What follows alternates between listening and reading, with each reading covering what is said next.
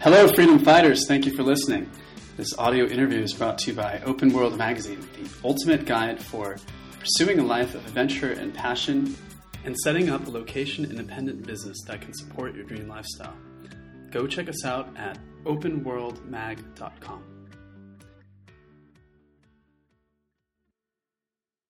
Hey guys, so I'd love it if you could join our Facebook group, Digital Nomad and Freedom Fighter Collective. We're creating a movement here, and I'd like you to join. Go on there and introduce yourself, share your goals with us, and join in the discussion. If you have any questions or comments, anything you'd like to share, feel free to reach out to me through the Facebook group. And as my personal gift, you can also find a free copy of my audiobook for Buy Your Own Island in the files section of that group. I really look forward to seeing you there and hope you enjoy this interview. Thank you. Hey, thanks for joining me for another episode of the Open World Podcast. Great to have you here. Today I'm joined by Justin Stenstrom, and he's a nationally acclaimed life coach, author, entrepreneur, and speaker based in Boston. He's the founder of EliteManMagazine.com, the host of the Elite Man podcast, and also hosts the annual Elite Man Conference. Now, I think this is going to be a great discussion whether you're a man or a woman, because we're going to really talk about how he's made this online business work. He's been at it for four years now. And before he got into this, he had about 30 different jobs before he tried to make this work online. He was last a, a personal trainer and just kind of been winging it for now. And um, also, when he started, he had to overcome a lot of the mental demons and hobgoblins of the mind that hold us back from, you know, shyness, depression, uh, fear of putting himself out there. So I think this is going to be a really honest and vulnerable chat. And I'm excited. I want to welcome you to the show, Justin. Hey, Danny, thanks so much for having me on, man. I really appreciate it. So tell me a little bit more about this bio of yours. You know, where were you when you were younger, and how did you kind of get started on this path where you are today? Yeah, so it started for me about nine, uh, almost ten years ago now. Um, yeah, I was back in high school, um, finishing up with high school. I, I had pretty much zero friends, zero social life, uh, no dating life, no confidence. And as it turns out, I was very anxious and depressed at the time because of this. Like this had been building up in me for a while, where this is a time where a lot of uh, teenagers are going out partying, having fun, having things to do after school.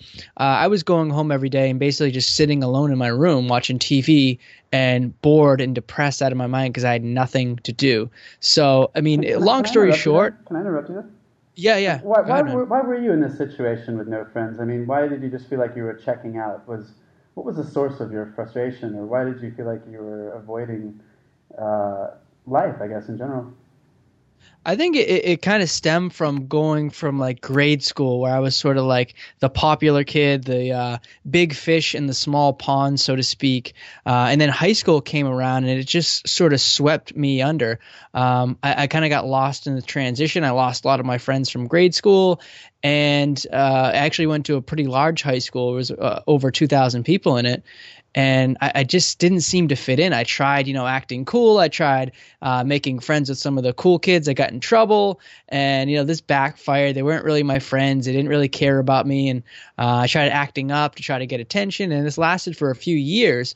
And uh, come like junior, senior year of high school, I'm looking around like thinking like, you know, where did all my friends go? Where where is everybody? Where, you know, acting up, getting in trouble um, trying to stand out. All these things didn't work for me. I was trying so hard to like fit in and be cool, and it just completely backfired on me. And it, it just did the opposite actually, and left me with like uh, nobody to talk to and nobody to hang out with, and, and no real friends at all. Um, so that's kind of why where it uh, uh, came from and and like I said, it, it just kind of built up over time. And um, you know, going like kind of graduating after high school, I ended up meeting a couple people that ended up becoming great friends. Um, and, through the, the, trial and tribulation of, of looking things up, like I, I, st- I discovered this whole self help community online. You know, guys like uh, Eckhart Tolle, Tony Robbins, uh, Paul McKenna, Richard Bandler, just self help legends that uh, have changed and impact so many people's lives. And I slow, slowly started following these people and listening to what they were saying. And it took me a number of years um, but just like testing things out, trying everything out from you know A to Z. Um, some of it worked, some of it didn't. Um, but over the course of a couple years, I slowly dug myself out of this hole and began to see real change. And I started to become happy again. And uh, after that, I started pushing myself out of my comfort zone socially, started making friends, going out on dates, hanging out with people. Um, and about three, yeah. four years later, I got really good at this stuff and started helping some friends who were, who were uh, you know, doing, who were kind of undergoing some of the same things. And from there, I launched a first site, and um, you know, rest is history. I think it's kind of a common thread that a lot of people go through, like this social anxiety. You found it really difficult to connect with people in high school. I know the feeling too because when I was younger, my first of all, my parents were never married, so they they split. You know, when I was a toddler and I was always living in two houses, and both parents, you know, married other people. So I was always moving around a lot, you know, changing schools, changing cities, and you know, when you're a young kid, when you're a youth, it's it's not easy to connect with people like we're doing right now. I mean, you're in Boston, I'm in Thailand, and, and you can't really form those bridges to build those meaningful relationships. And you know, people form tribes as a result, and it's hard to get into those tribes, and you feel like you're a little bit isolated. And I think a lot of people can resonate with that. But I think you found your tribe, as you said, through people like Tony Robbins and many of those personal improvement coaches out there. And I think that's what's so great about just this interconnected world that we live in. You know, no matter what interests you have, you can find your people on the internet or through media yeah, man, I, I absolutely agree, and it, it, it, I'm so lucky, and I think we're all so fortunate in a lot of ways to be able to connect with some of these people. You know, going back to that period of time where I didn't have any friends, uh, one of the first things I did was start go on, start to go on blogs, on forums, on chats, and just start talking to other people um, who were going through a lot of the same problems I was, and even uh, some, the dating community, you know, the, the, old pickup artist community back then, um, talking to some of those guys. And as bad, I know, as bad as it is to say to admit that, because um, I don't agree with a lot of those pickup artist guys now, um, but as bad as it is to admit that, even connecting with some people like that who were, um, you know, had some of the good right intentions gave me a connection, gave me sort of a community even back then. And, um, you know, if, if, if, we'd been around 20, 30 years ago, we would have never even had that opportunity to go out and to, to meet these people online because, you know, the internet just didn't exist. And I didn't have any friends in person, but at least I had something online that I could, or someone online that I could connect with. Yeah, most people are pretty careful about uh, admitting associations with the dating community because it's almost on the same level as like multi-level marketing, which I did, by the way. Yeah. I'm, I'm ashamed to say here, since we're being honest, because you know some some guy from out of town in a suit, you know, came in with a briefcase and was talking about you know all these different streams of income, and, and I was like 22 at the time, and he had me, you know, hook, line, and sinker, and uh, so I ended up paying 300 to them, you know, to get up like a really basic website. I don't even remember what I was selling, but he just flashed all these numbers in front of me on a board, and I was all in, you know. But um, I think we've all kind of gone yeah. through stuff like that, and it comes from a place yeah. of good intention. It's just that a lot of these industries, like the dating community, multi-level marketing, like they really kind of they kind of play upon that naive vulnerability, you know, of these sucker customers, and there's a question of ethics there. I think. Yeah, I agree, man. Absolutely. Yeah, there's some of the tactics they use. Um, but how are you? Uh, so I know that you're doing coaching and stuff. Um, how how are you like standing out and being different apart from all of that stuff? I mean, well, let's actually sorry, let me, I'm jumping ahead here. So you, you kind of started finding all this stuff and you started helping other people, um, but it was it wasn't like a natural transition. I know you said you went through 30 different jobs before you became an entrepreneur. Is that right? Yeah, something like 30 jobs. I added it up with my girlfriend one time. She had like 33 or something, and I had like 30. it was ridiculous. What was that period of your life like? Uh, it was just a lot of trial and error. I mean, figuring things out. Like trying. I think everybody, as much as it is, it's kind of funny to to laugh at it now because it's you know such a ridiculous number of of different jobs. Like I'll do it. I'd I'd try a job out for a day um, even a few hours. I remember a couple of jobs where I, I, was there for a couple hours and realized, you know, this sucks. I'm not going to do this anymore. So I just walked out and left. Um, but you know, trying all those jobs out, as much as as funny as it is, it actually I think it's a good experience because you get a good sort of repertoire of different things that you figure out that you either don't like, hate, may like a little bit, or you know, actually it's kind of interesting and you do like it. So it, you know, instead of just diving into a job and you know having that old fashioned, oh, I, I have a new job, I have to stick this out, and you know, I have to work uh, every single day for the next ten years, and I'll love this job and move up, and you know, whatever. Um, that kind of old fashioned philosophy is long gone. And the new philosophy is figuring out something you actually enjoy, really do. So I mean, I tried 30 different jobs out or around that 30, you know, job number and realized I didn't like a lot of the things I was doing, but eventually, you know, through trial and error, I kind of did figure out what I liked, and that was helping other people and being a coach and um, you know, doing what I'm doing now, like this entrepreneurial stuff. Like I can't, I can't go back. I would never go back and do any one of those jobs now because it's just not who I am. I have the sort of entrepreneurial philosophy in me, and that's who I am through and through. But it took me like 30 different jobs to figure that out. Does that make sense? So tell me some of these details. You know, what was what was this job that you did that uh, you walked out after a few hours? That was a job I got uh, through a high school teacher who was a great guy and a great teacher, a great friend even. Um, and it was just like a summer job. Uh, it, he kind of talked it up though because it was one of his friends that owned the company, and he was talking about you know it was a computer class that I took with him. He was talking about learning all sorts of computer stuff and you know learning about the uh, hardware and the software, and you know it's a great company. You can move up in it and stuff. And basically, I tried it out. Uh, you know, did it for a couple hours, and all it consisted of was basically taking computer parts uh, that were like in packages and taking them out of the package and then like putting them in like a different putting them in like a different pile and doing that all day long. So it was like a minimum wage job. I think it was eight dollars at the time. Um, and basically it was unpacking stuff from a box and, and, taking out the pieces so that other people could work on uh, the hardware of it or whatever it was. And just you know to, to keep it short and sweet, it, it completely sucked. I did it for a couple hours, realized I hated it, and walked off the job and and uh, you know never went back. you didn't think to like talk to your friend and say, "Hey, this is not what I signed up for. You know, teach me the, the good stuff about computers or computer software." You know, give no, me, give me some more responsibility here. yeah, if if it was if it was the teacher that I knew, um, and it was his job that he gave it to me, I would have did that. I would have just you know been like, um, you know, Dr. Clayton's, you know, what's going on, man? I, I want something, you know, that I'm actually going to learn something. But I mean, it was just like his friend, and uh, it, it, was his friend's job who gave it to me. And I, I think the the details of the job were kind of translated uh, inaccurately from his friend to to him, and then of course from him to me. So I mean, it was just his his friend's job, and um, you know, his first friend kind of wasn't even around that day anyway. So I just left.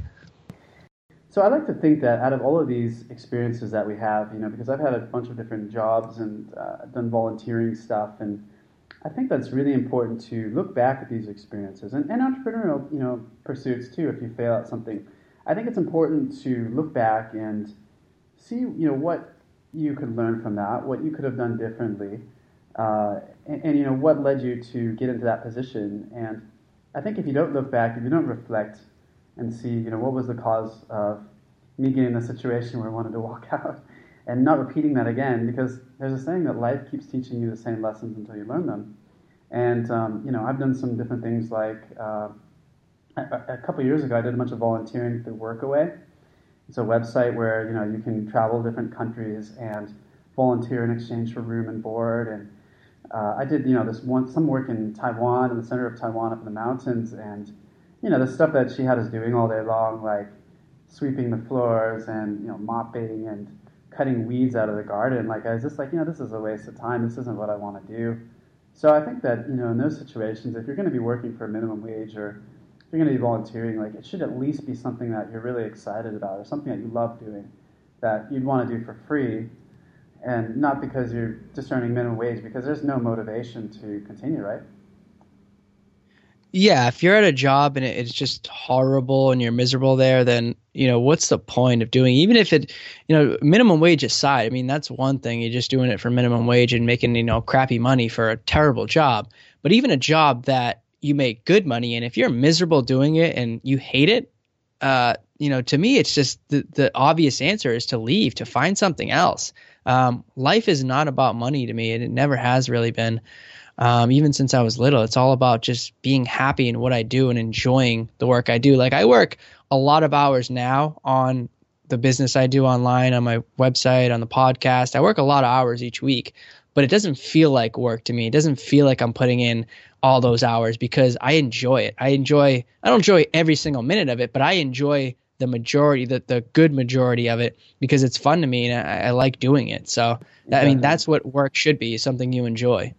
Yeah, exactly. And I'm in a, I'm in the same boat because I'm here in northern Thailand and I'm, I'm actually volunteering here. I'm getting up at 4:30 a.m. before I did this podcast and uh, I, am just working for free, you know, helping out the crews on this hot air balloon field because uh, but you know, like I'm not complaining about getting up at 4:30. Like I love it. I love to get outside, you know, get out early, see the sunrise, and I'm working towards something that is a goal of mine, is a dream of mine. And that's to learn how to become a pilot of these hot air balloons, so I can travel around in this.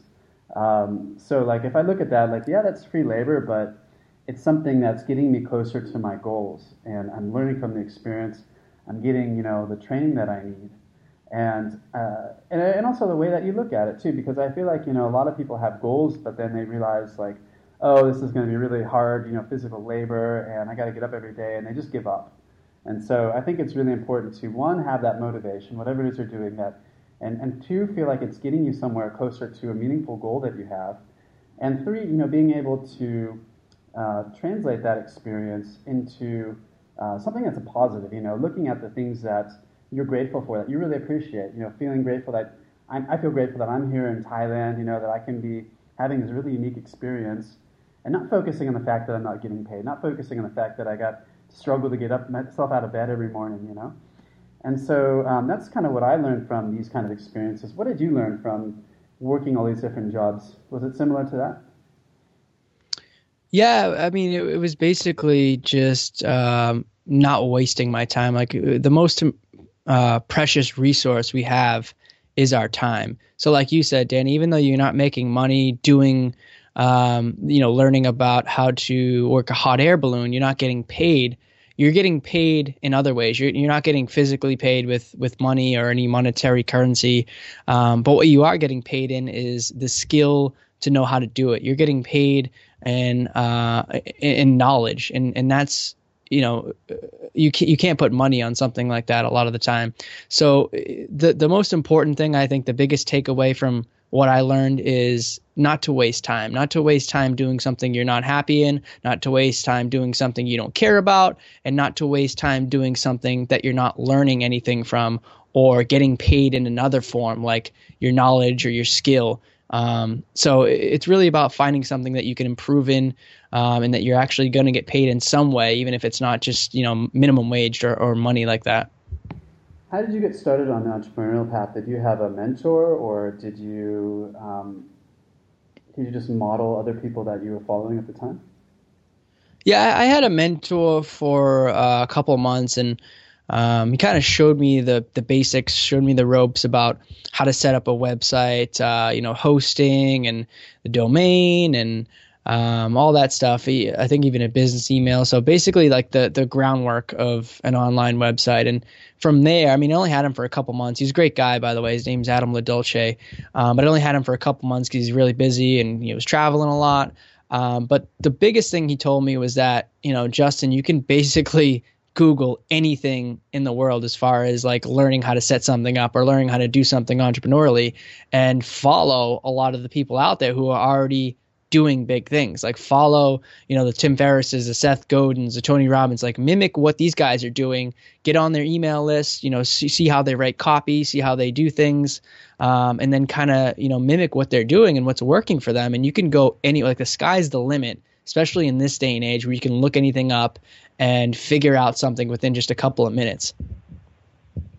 So when you uh, work with a mentor like that, how do you approach them, and how do you um, I guess, you know, because you want to be valuable to these people. And I, I definitely understand the, the, value of mentors. Like, I don't work with coaches one on one, but I have a lot of people that, you know, just really inspire me because they're on another level and they really kind of set a new standard, I want to say. Like, um, there was one guy, I had a mentor for a couple years, and we just corresponded via email. You know, I didn't meet him in person until like a couple years after that. but he was on the cover of Inc. magazine. He was a runaway CEO, and this was a time that I was reading the Four Work Week and dreaming about this lifestyle. And here was this guy who was actually showing me that it was possible, and that really kind of motivated me to actually pursue it. You know, because if I didn't know anyone who was actually doing this kind of stuff that I want to do, like affiliate marketing, for example, like I might just give up because I might say, oh, it's too hard or it doesn't seem possible. But when you see someone like this who's showing you that it's actually possible, I think it's really empowering. But um, you know, if, if, you have people like this, like it's it's good to network with people like this to inspire you. But how do you um, how do you build that relationship with them, and how do you, do you you know you want it to be like a give and take relationship? How do you provide value to these people? Um, it's tough for me to say because I really only had that one mentor, um, you know, one-on-one mentor that I had named, you know, Adam that I mentioned. Um, I, I haven't you know, and as much as it pro- I probably should have along the way, I should have gone out and gotten more mentors because I know the power of it. I know how fast it can speed up the process of getting things done. Um, but with Adam, it was basically just like you know a coaching thing where I paid him a certain amount of money, a few I think it was a few hundred dollars, um, and he coached me like one on one via Skype and told me like you know what are your goals for you know the next few weeks the next month the next couple months? And you know he held me accountable for reaching those goals. And i had some big goals. I had some you know things that uh, he didn't even think i was going to get done but i made sure i set the bar high and then i achieved those goals. Like i worked my ass off to to make sure I got those things done. And I think that was one of the biggest things was um, setting goals, but then actually following through on them and making sure I did anything I could, like everything possible, to make sure I, I hit those goals and, and, and made them attainable. So for me, it was just you know paying a mentor, even if it was um, you know going out and, and actually physically paying somebody to to train me and coach me how to do this. That's what it was for me. But I mean, there's other ways of doing it. Obviously, you know, giving first and you know reaching out and making sure you provide value to people. Uh, I know a story of. Uh, uh, Robert Greene, who was a former guest on my show too, uh, and, and, Tucker Max, how, how Tucker became um, no, no, not Tucker Max, uh, Ryan Holiday, excuse me. Ryan Holiday become was a uh, Robert was a mentor to to Ryan Holiday, and basically Ryan just did all sorts of work for for Robert, and you know you know fast forward a few years later, and Ryan's a number one uh, best selling author, and he kind of followed in the shadow of Robert Greene and has uh, you know is big of a name and you know maybe might even be on the same level as Robert. But basically, he provided value to Robert, gave him everything uh, he needed, and and kind of looked after some of the things that he needed to do that he couldn't do, or um, you know took the kind of the burden off his shoulders and, took some of the responsibility and work off his shoulders and helped him out. Um, that's pretty much the the way to do it for anybody who's looking for a mentor is help them out first, uh, figure out what they need, provide value to them, and then you know you can ask for uh, help afterwards podcasting is a great way to connect with people. Start a podcast and uh, invite them to be on our show. You can pick their brain for an hour, right? yeah, it's like a personal coaching session every time I have an interview. That's right. So you've had some great guests on your show. Uh, tell me about some of these guys. I know you had Robert Greene. You had uh, a bunch of other people who are specialized in all types of different fields. Yeah, man. I, I mean, uh, it, has been a game changer for me podcasting. Just, uh, you know, the ca- connections I've made for people who are sort of in my industry or in my space uh, is second to none because of podcasting, and then also being able to reach some of these huge names like uh, Robert Greene, Shawn Stevenson, Elliott Hulse, um, Ty Bollinger, just like these major players in this sort of self help industry um, you know, they would have never talked to me a few years ago, but because I have a good platform now, a, a pretty big podcast, these guys are coming on my show. And like i said i get to literally just pick their brains. It's almost like a coaching uh, session because i have all these questions i've had you know f- f- throughout all the years of, of listening to these people and watching them. Um, and then i get to kind of follow up on a lot of these questions personally just you know even i had um, R- ryan levesque a few months back um, he has that book Ask, which is an incredible book and you know one of my personal favorites. But I read the book like three or four times, and then um, you know reached out to his people Uh, it took a few months, but uh, he eventually came on the show, and I literally just followed up on every single question that I had from reading his book, and it was so cool because I got to fill in all the the blanks that I had from reading his book that I you know I couldn't quite understand, and Ryan just came on and totally filled those in for me, and it was so awesome. Um, so it was just kind of one what example of that. What was it's that so book? cool. If someone's not familiar, it's Ryan L E V E S Q U E. Is that right? Yeah, it's Tell, tell me about that book like- and tell me a little bit about him. Yeah, it's spelled Levesque, but it's pr- pronounced Levesque, and the book is Ask. Uh, I believe it's a long subtitle, but I believe it's something like a counterintuitive approach to uh, asking your audience what they want, or something like that. But it, it's the Ask formula is what he's talking about, and it's basically the gist of it is uh, figuring out through a series of uh, surveys and quizzes, you ask your audience indirectly what they want, and they basically tell you uh, the the program, the the coaching, the uh, book, the ebook, the video, whatever it is. They tell you what they want um, without you asking them, you know, what do you want? You ask them kind of some, some of their problems, what they don't want, what they've tried in the past, and they, um, through the, these series of questions that he has, these like funnels uh, of, of surveys, you end up getting exactly, you figure out exactly what your audience wants, what they need, and how to present it to them, how to sell it to them. Yeah, It's that's really a cool. great way to come up with profitable ideas. But um, I think at the same time, you should kind of do that with a grain of salt too, because I think there was a quote that by Henry Ford that if I'd asked people what they wanted, they would have said faster horses. I think. Uh, Yeah, you- you know. well, the- the thing- So no, that that's great. That's a yeah. great quote, Ben. And, and the, the thing is, Ryan actually uses that quote a lot because he doesn't, like I said, he doesn't directly ask people what they want. He figures out what they don't want, and then they indirectly, without even knowing, they actually end up telling him by giving him these sort of cues what they really do want. So he's figuring out. You know, he's not figuring out the, the, the question, you know, what do you want? The Henry Ford question. Oh, I want faster horses. He's actually figuring out by these uh, the, these questions, he's figuring out that they actually want a car, and it's really cool the way it's very very clever, but also uh, counterintuitive and something that you wouldn't think of right away. Yeah, I think if, if you translate that quote differently, you know, when they say faster horses, what they really want is more efficiency. You know, they want to get to their destination faster. And so, you know, rather than, obviously, you can't just make the horses faster by giving them steroids or something like this. You know, why don't we invent a car, right?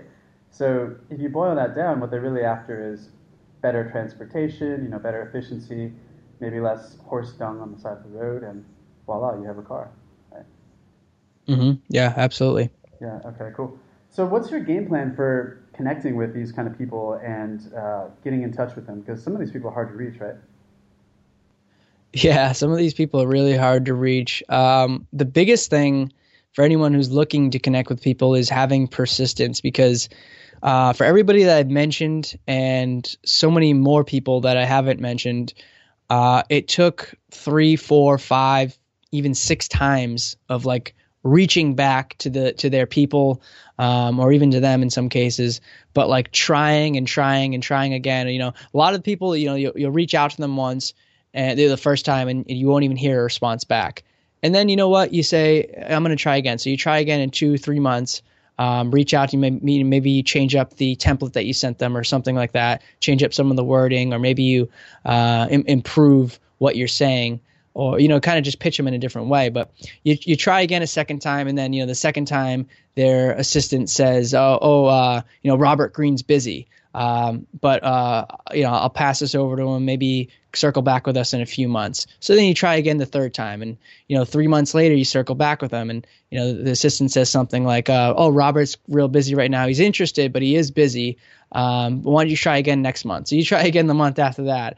And, you know, finally she says, all right, Robert's interested. Um, why don't we set up an interview for, you know, three, four weeks from now? And then boom, you get your interview. So a lot of this is just persistence. A lot of it is, um, you know, the assistant saying, uh, we're busy right now, but circle back with us in six months. And most people, when they see when they hear that, they say, "Yeah, okay, great," and then they don't circle back. When I hear someone say that, I immediately go to my calendar and I write it in to circle back with that person in six months or four months or three, whatever they tell me. I write it in, and I always follow up with them.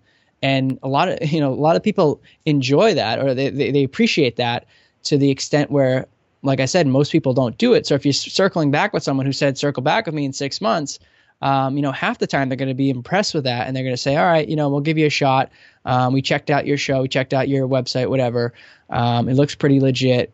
Um, you know, why don't we set something up for a couple months or next month from now? And you know, there you go. So it's a lot of it's persistence. It's having a good template. It's having a good image, a website or podcast, whatever it is, and then having some credibility of doing it with people um, who you who you've worked with in the past. Like I'll always include uh, samples of some uh, of the people I've worked with, some uh, samples of some of the episodes I've done, and then you know always like a link to my website, which looks pretty legit too. I think. Uh, so that's just a few tips.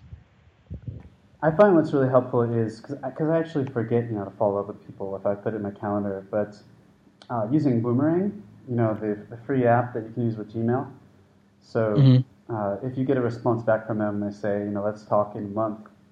Uh, Boomerang actually lets you write that email in, you know, as you get that response, and then you click the send later button, and then you you can set up a calendar to, to exactly when you want to send that email. And I find that to be really helpful because I'll just like I'll move on to something else, you know, and then I'll just completely forget to do it. And that's kind of my, my issue there. But yeah, no, that's a that's a good app, man. I gotta check that out. um, yeah, I really like uh, Boomerang and I like Streak, the two free apps for Gmail, and they let you do a bunch of really cool stuff with email. And I think that's good, you know, because it's good to be a little bit persistent. It's you don't want to be pushy, obviously. But um, I recently had a, a guy who was, I think, working for a startup, and he emailed me about two months ago, and I was traveling, and I just wasn't even checking my email. He, I didn't respond to him at first. You know, he replied. Uh, he followed up again a week later, but you know, just being really polite and just you know, just you know, not um, not being pushy. You know, and eventually I did interview the the CEO of that company, and it was a great interview. And I just think like yeah, I really admired what he kind of did. You know, even though I was not interested at first, and I was way too busy. Um, I just kind of admire that, you know, like that persistence, like he'd follow up in a week and then two weeks later, without being annoying, but just, you know, just kind of checking in. And it works if you if you're willing to stick through it. Yeah, absolutely, and I think you made a great point too with uh, with being polite. Like politeness online goes a long way. I get in, I get emails all the time uh, about stuff, and you know, even if someone as much as I hate to admit it, even if like you kind of know that they're not being intentionally rude, but it kind of comes across as rude, you like automatically it triggers something in your mind. I think where like you automatically kind of dismiss the email or dismiss the message, like yeah, all right, this guy's a jerk. I'm you know, I'm also whatever, uh, or you kind of just ignore it or you forget to respond back because of that. But someone who's like really polite online, or you get a nice email, um, you almost always respond back to that person just because um, they are being like so courteous to you, and it, goes a long way. There's something to that. Uh, I think it, it's just something wired in us where like we want to respond to people who are being nice to us. You know, one thing I find really helpful is I have a lot of, I'll save a lot of templates. You know, so if I send an email to someone and it's successful, I'll just I want to copy and paste that and just kind of reuse it over and over and over again. And I have different templates like. Um, for example, if, if I follow up with someone I interviewed on my podcast and I want them to write a review, for example, um, or you know, if I want to post in a Facebook group, you know, about like a blog or podcast or just to promote something, I find it to be really helpful to kind of save these templates. But one problem I have is that I'm kind of very disorganized about it, you know, so I don't really have anywhere to store these templates. I kind of just go through like my inbox and try to find like an old email I sent and then you know copy and paste, maybe do a little personalization. Do, do you do stuff like that? And are you kind of like organized in your email outreach? Because I'm I'm not. I need to get better at that.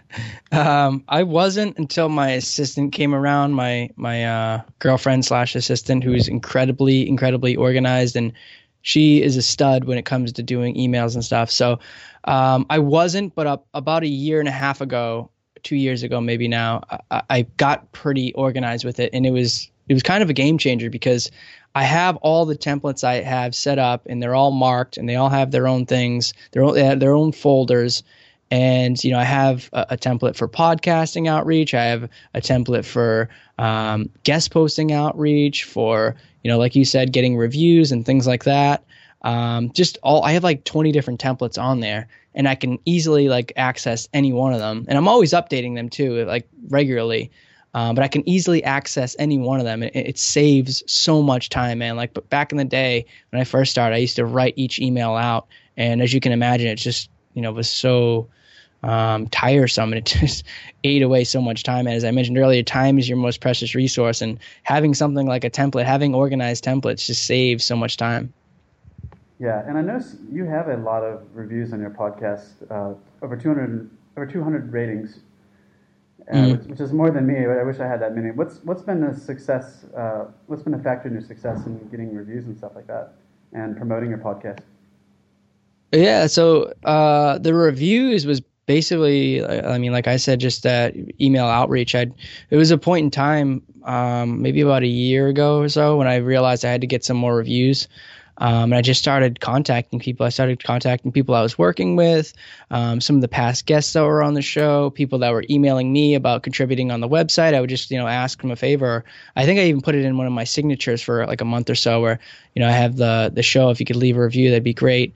And that would just, that was just great for for getting reviews because at the time I had something I don't know like 30 or 40 or something. So over the course of a few months, I got 100, 150 or something like that, and really just kind of built that up.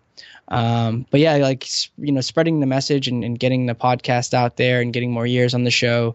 Um, that came down to just you know networking with people and um, going to different events and um, going into different groups on Facebook, and then also doing interviews like this. Like I know you were on my show, Danny.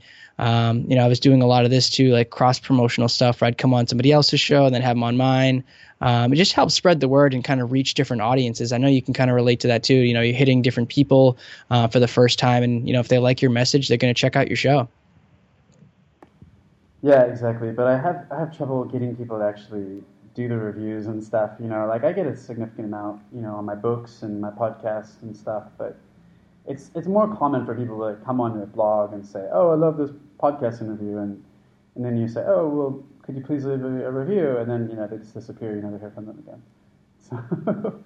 So yeah, sucks, but, dude. but at the same time, you know, like I know that that like a lot of people come to me, like authors and people like you, you know, podcasters, and they ask me to write a review, and I know they kind of got me by. I don't want to say a bad word here, but they kind of got me by the cojones here, you know, because uh, it, it's just like I know that like I need to I might need to ask them for a favor again, you know. So I give them value and they give me value in return, and it's just I find that you know people who are kind of more like creators, you know, people who are also building brands, putting themselves out there, they're a little bit more beholden to like help out other people. But people that are just kind of like consuming content, you know, they're just kind of consume it and then they leave and go away. Have you found that to be kind of uh, similar, similar experience? Um, I don't know if I understand the question. Is it you're saying that people who are consumers aren't necessarily going to help you out? Is that right?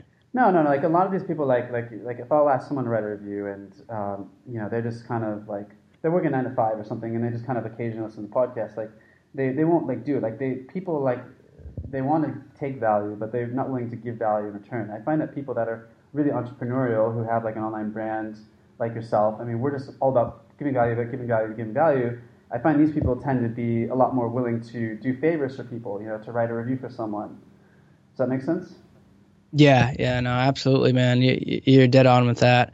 Um, especially in uh, you know, this the space that we're in. It's like everyone we come, everyone I come across. I mean, I'm sure you you have a similar experience, but everyone I come across is just like all about helping each other out. Because I mean, we know firsthand how tough the grind is, how hard it can be, and uh, this is a you know big thing I usually talk about too in a lot of interviews is how much of a game changer it was to create a community online of people to network with people online and actually have like online friends in the same space that I was in. Before I did that, before I before I even knew about creating a community and reaching out to people and making friends online, and even later in person when I had some of the conferences and stuff, and went to some conferences.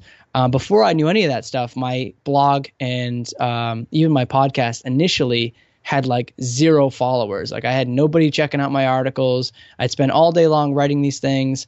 Um, my first couple interviews and podcasting, uh, nobody was downloading them it was terrible because I didn't have any uh, connections. I didn't have any people reaching out and um, you know helping me out with anything. It was just basically me and I'd, put some content out, and it was just crickets chirping. Uh, but after I created a community, I, I, made a lot of friends online, met a lot of people. Um, they helped me spread the message. They helped spread the word, and like you said, they're willing to help you out.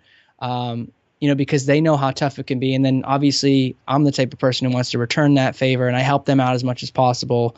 Um, whether that's you know leaving a review for their show, or checking out their product, or um, you know having them on my show, or having them guest post on the website, whatever it is. I always like to return favors to people because I know how tough it is, and these people are the same people that help me out. Yeah, and I find it's really too like someone that's new to the entrepreneurial community, like they, they might hold themselves back. You know, they're not willing to share information. You know, they're kind of a little bit reserved because they don't realize how open and uh, giving the entrepreneurial community is. Because you know, when you started out, you had no listeners, you had nobody checking out your blog, and you know that feeling, you know, where you're po- posting stuff out there but nobody's consuming it. You know, nobody's reading your blog posts, and suddenly you get a reader, and you're so grateful for that person, and you're like, oh you know, what can I do for you? You know, welcome. And it's like an honored guest at your, you know, your blog. and so I think that's kind of a, a, rookie mistake that a lot of people who are new to making that entrepreneurial transition, um, you know, like that's that's how I do business is just kind of giving as much value as I can.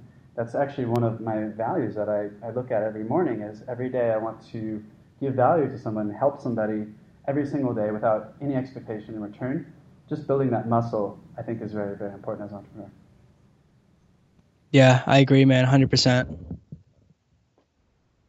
Okay, so let me ask you this is one question that I asked you before the interview, and I know that um, how, how are you making this business model work for you financially? Because I know that stuff like podcasting, I know quite a few podcasters who kind of were at it for a year or so, maybe even longer, and then they kind of just gave up, and now they're working some at some startup or working a normal job because you know they weren't able to pay their bills just by podcasting. So, how are you making this business model work with Elite Man uh, podcast and magazine? Uh, yeah. So basically, I, I do a lot of coaching, and um, that's my primary source of income right now is is virtual coaching, like Skype coaching. Um, and I get a lot of the get a lot of my clients, a lot of students through the podcast. So I don't like to typically advertise or have sponsors on the website or the podcast because I use that as sort of a stream to as a funnel to get prospects and then you know eventually coaches, uh, eventually clients, and I get to coach those people. So it's basically just been a process of building up the platform, building up the website, um, building up the podcast, and you know the bigger it gets, the the bigger the funnel is, and the more prospects, and you know eventually more clients I get, and that's kind of you know what I've been working with over the last few years, and um, that along with the conference that I'm running, the Elite Man Conference, is um, pretty much the, the two main sources of income.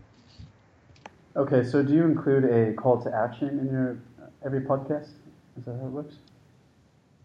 Uh, every podcast will have some type of call to action, whether that's um, coming and checking out my Facebook group, Elite Man Mastermind, or whether that's subscribing to my email list on a certain page, um, something like that. I always have some snippet, you know, a 30 to 60 second commercial of where I want my my listeners or my readers to go. Yeah, that's a great tip there. Creating a Facebook group for your listeners. That's that's something I should do because that kind of uh, gets your prospects right where you want them. You know, gets them hanging around. So you know they're in a community where you can basically get in contact with them anytime you like. I think that's a great hint there. Yeah, Facebook uh, communities are huge right now too. They're just building up, and um, the power of them, I think, is still untapped. I think they're an untapped resource that uh, has a lot of potential. So that's why I'm big on uh, my Facebook group right now. Do you want to plug that? Tell me the name. Well, sorry, what was that, man? Do you want to plug that group? Tell me the name of that one so people. Uh... Oh yeah, yeah, I appreciate that. So the the Facebook group right now that I have is the Elite Man Mastermind. So it's just Elite Man and then Mastermind, and it's like a mastermind of all sorts of people. We have experts in there. Um, bloggers, podcasters, business leaders, life coaches, and then just regular people, like regular people who want to be around like-minded uh, men and women. It's not just a man's group, by the way, either. It's it's a lot of women actually in the group. So it's just a, group, a collection of like-minded people. We share motivating uh, insights, tips, advice, techniques, strategies to becoming the best people we can be. What else can you share about making this uh, kind of coaching business work? You know, what have you learned as a result of doing this? Do you, uh, one thing I want to ask you, do you kind of grade your prospects to kind of filter out people who maybe aren't serious or just might waste your time? Yeah, I mean, I think I do that in a way. Um, you know, I have a couple of different coaching programs I do, and uh, if if someone doesn't really fit into what I'm offering, um, they're kind of automatically weeded out. So it, it kind of does that on its own. Um, but as far as like getting that, I'm a big, I mentioned it earlier, I'm a big fan of Ryan Levesque, and I've kind of implemented uh, rather quickly, and I, I, didn't used to do this before, but I implemented uh, a, a, sort of a, a, quiz in the beginning to figure out um, you know what these people really want from their coaching. So i can i, I can have like a confidence based coaching. I can have a dating advice coaching and i can have an entrepreneurial coaching. Um, but then i kind of figure out if these people are good with you know what i can offer in those like three main areas. And if they're not then they're not you know you can find somebody else to do it. Um, but to, through a series of, of kind of asking them questions i figure out if they're a good fit for me right away and uh, you know if, if, it's worth it for them to spend the money and also worth it for me if i'm going to uh, be able to actually implement uh, what i know and help them out. So it's kind of a way to weed them out and also a way to figure out what it is exactly that they want. Uh, what else has been helpful in making this kind of coaching business work? Can you tell me a bit about um, any tools you use or how do you do the pricing? Do you have people uh, set up for ongoing sessions or just like one-off sessions? Yeah, so it, it's typically, I mean, you can opt to choose the, you know, just one time payment, but it's typically a recurring session. Uh, it's it's easier for it's obviously better because you know for me I, I, I get you know a payment every single month. Um, it can cancel anytime though. It's not like there's you know hidden strings or anything like that. But it's it's just easier because you know you kind of take the whole stigma of having to pay each month. It automatically comes out each month. Uh, you take the stigma out of, and I learned this actually from back my old um, personal training days where we'd sign clients up and it was just you know an automatic payment every month and it, get, it got automatically taken out and you know once you make sort of that first sales pitch once you kind of get them in and um, figure out that they're a good fit and that this is right for them and they and then that they you know need this to change whatever it is they they want to change. Um, once you get over that first hurdle of actually selling them that product, you don't want to have to keep doing that. You don't want to have to keep bringing up the sale um, and trying to keep selling them over and over again. So it's just you know so much easier to have a recurring payment every single month that's automatically taken out. They don't have to worry about. They don't have to think about it. They don't have to second guess it, and you don't have to second guess or worry about trying to sell them every month on you know oh buy you know um, four hundred dollars worth of coaching again. You know get this again. Buy it next month. Buy it in three months. It automatically will come out, and it, it's just kind of there. So it's it's very it's a very um, effective way of both building up your your income and also taking out a lot of stress and a lot of work. So it was one of the big things I recommend for anyone looking to set up coaching is to do a recurring payment. If, if they really want to opt out and they just want to do it one time, you know, there's nothing wrong with that. You, you still obviously take that because it's better than nothing. Um, but when you have the option to, and most time you do, you, you want to kind of get them on a recurring payment because it's just so much easier. It takes the stress off both your hands and makes things a lot easier. So when you're doing something like that, you're setting up a continuity model and recurring payments. How do you land on a price and how do you present the value to the prospect and deliver that value? Uh, I mean, typically, I have a sales page. Um, well, a few different sales pages that I use for that. Um, but it, it's of the sales page. Yeah, if you don't mind. Um, I'd have to look it up, man. If you give me a few minutes. yeah, so I think that would be interesting to check out because I'm just kind of curious to see how other people make this work because a lot of these, you know products, these profitable ideas that you and myself that we kind of put out there and come up with are just kind of like ideas that we just kind of grasp from thin air. Like we're not selling hard products, you know. So it's kind of hard sometimes to uh, come up with what we're going to present, you know, how we're going to present it, what we're going to price it at, and how we're going to communicate that value to people that would buy it, you know. And I know that there was one tip that someone gave me was, uh, you know, you've arrived at the right price when someone signs up, but you encounter a little bit of resistance. So if you don't encounter any resistance to the price, that means you're pricing too low. But if they don't sign up at all, you're probably pricing a little bit too high. So that's one rule that I use to kind of figure this out. But I would love to check out your sales page. And I know that you don't know that off the top of your head, but perhaps we can put a link to that in the show notes and people can check that out. Imagine mm-hmm, yeah. up as well. Absolutely, man. Yeah, I'll pull it from my email funnel. Uh, I know it's a lead page. It's a long lead page. So I couldn't think of it off the top of my head.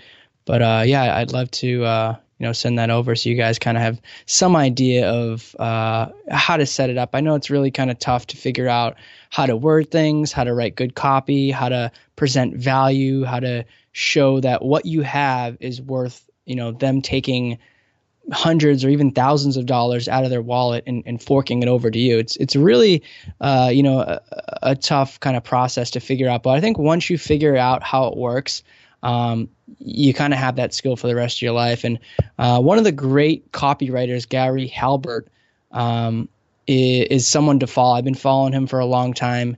Um, the way he sets things up, the way he writes, it's very, um, very not very informal, and just kind of speaks to to people the way um, they kind of speak naturally. So um, it's just kind of a, a, quick little tip off the top of my head. It, is is speaking to people um, not like you're trying to sell them something or not like you're some really big professional um, you know a perfect person who knows everything but more just kind of speaking to them like they're your friend uh, like you're, you're talking to them one-on-one uh, is typically the best way to present something to them to the point where they want to buy it and um, yeah, I'll, I'll, try to get that link over to you so you guys kind of have an understanding of what it is. But basically, a lot of my copy pages, a lot of my sales pages have that type of informal dialogue um, you know, where, where it's very natural, very uh, free flowing, and I think it typically uh, it does sort of performs the best. Yeah, that's a great tip, and I, I, really recommend that people kind of look and find their own voice, you know, when they're writing. And you mentioned just kind of being yourself, speaking like you would naturally, but everyone has like their own kind of unique personality. So if you can find a way to translate that into print, I think is very, very valuable. And a lot of people can really latch on to that. You know, some people are humorous, some people are thoughtful, you know, some people are analytical, but but being able to you know convey your personality, your unique personality, unique voice into print, I think is very uh, effective. And I know there was one there was one really well-known internet marketer who he said that he would read one particular book. He would read the writing of someone else, and I think it was a the book was Comedy Writing Secrets by Melvin Helitzer, I want to say. And it was basically, mm-hmm. you know, just like funny writing, comic writing. And he found that, you know, when he would read that book first, you know, read parts of that book first and then write his sales copy, he spoke more like a normal person. So I find that to be really helpful, you know, to study the work of other people. And I have a friend who's a digital nomad entrepreneur who's actually on this podcast, Derek Pankow. And what he would actually do, like this was his homework assignment that he gave himself, was I think he Googled like the top 50 best copy letters of all time. And what he would actually do is like go through these and actually write them out by hand. And he swore by this exercise. He said that you know it's it's so great for building those uh, muscles of great copywriting. So there's there's two techniques that you can try. mm-hmm. Absolutely, yeah. Yeah, hopefully it's helpful. So anything else that you want to um, share or impart, or anything that you know people can check out if they want to get more info from you? Yeah, I mean, uh, Danny, I'm not 100% sure when the interview's coming out, but I think it's coming out uh, right around the time of uh, my new podcast launch, The Justin Stenstrom Show. So if you guys are listening and want to check out uh, my new podcast, it's an incredible show with some of the top experts in the world. Um, some of the highest achievers, experts, even some celebrities, and basically sharing their keys to success. It's the Justin Stenstrom Show, J U S T I N S T E N S T R O M. And uh, yeah, subscribe to the show on iTunes. Thank you so much. And if people want to get in contact with you, they should join the Facebook group, or what's the best way to do that? Yeah, they can go on uh, Facebook and just type in Elite Man Mastermind and join the group, or uh, just check out my website, justinstenstrom.com. Um, either way works. We'll put links to those in the show notes. Thank you so much, Justin, for your time. Really appreciate it. Danny, thanks so much for having me on, man. I appreciate it, bro.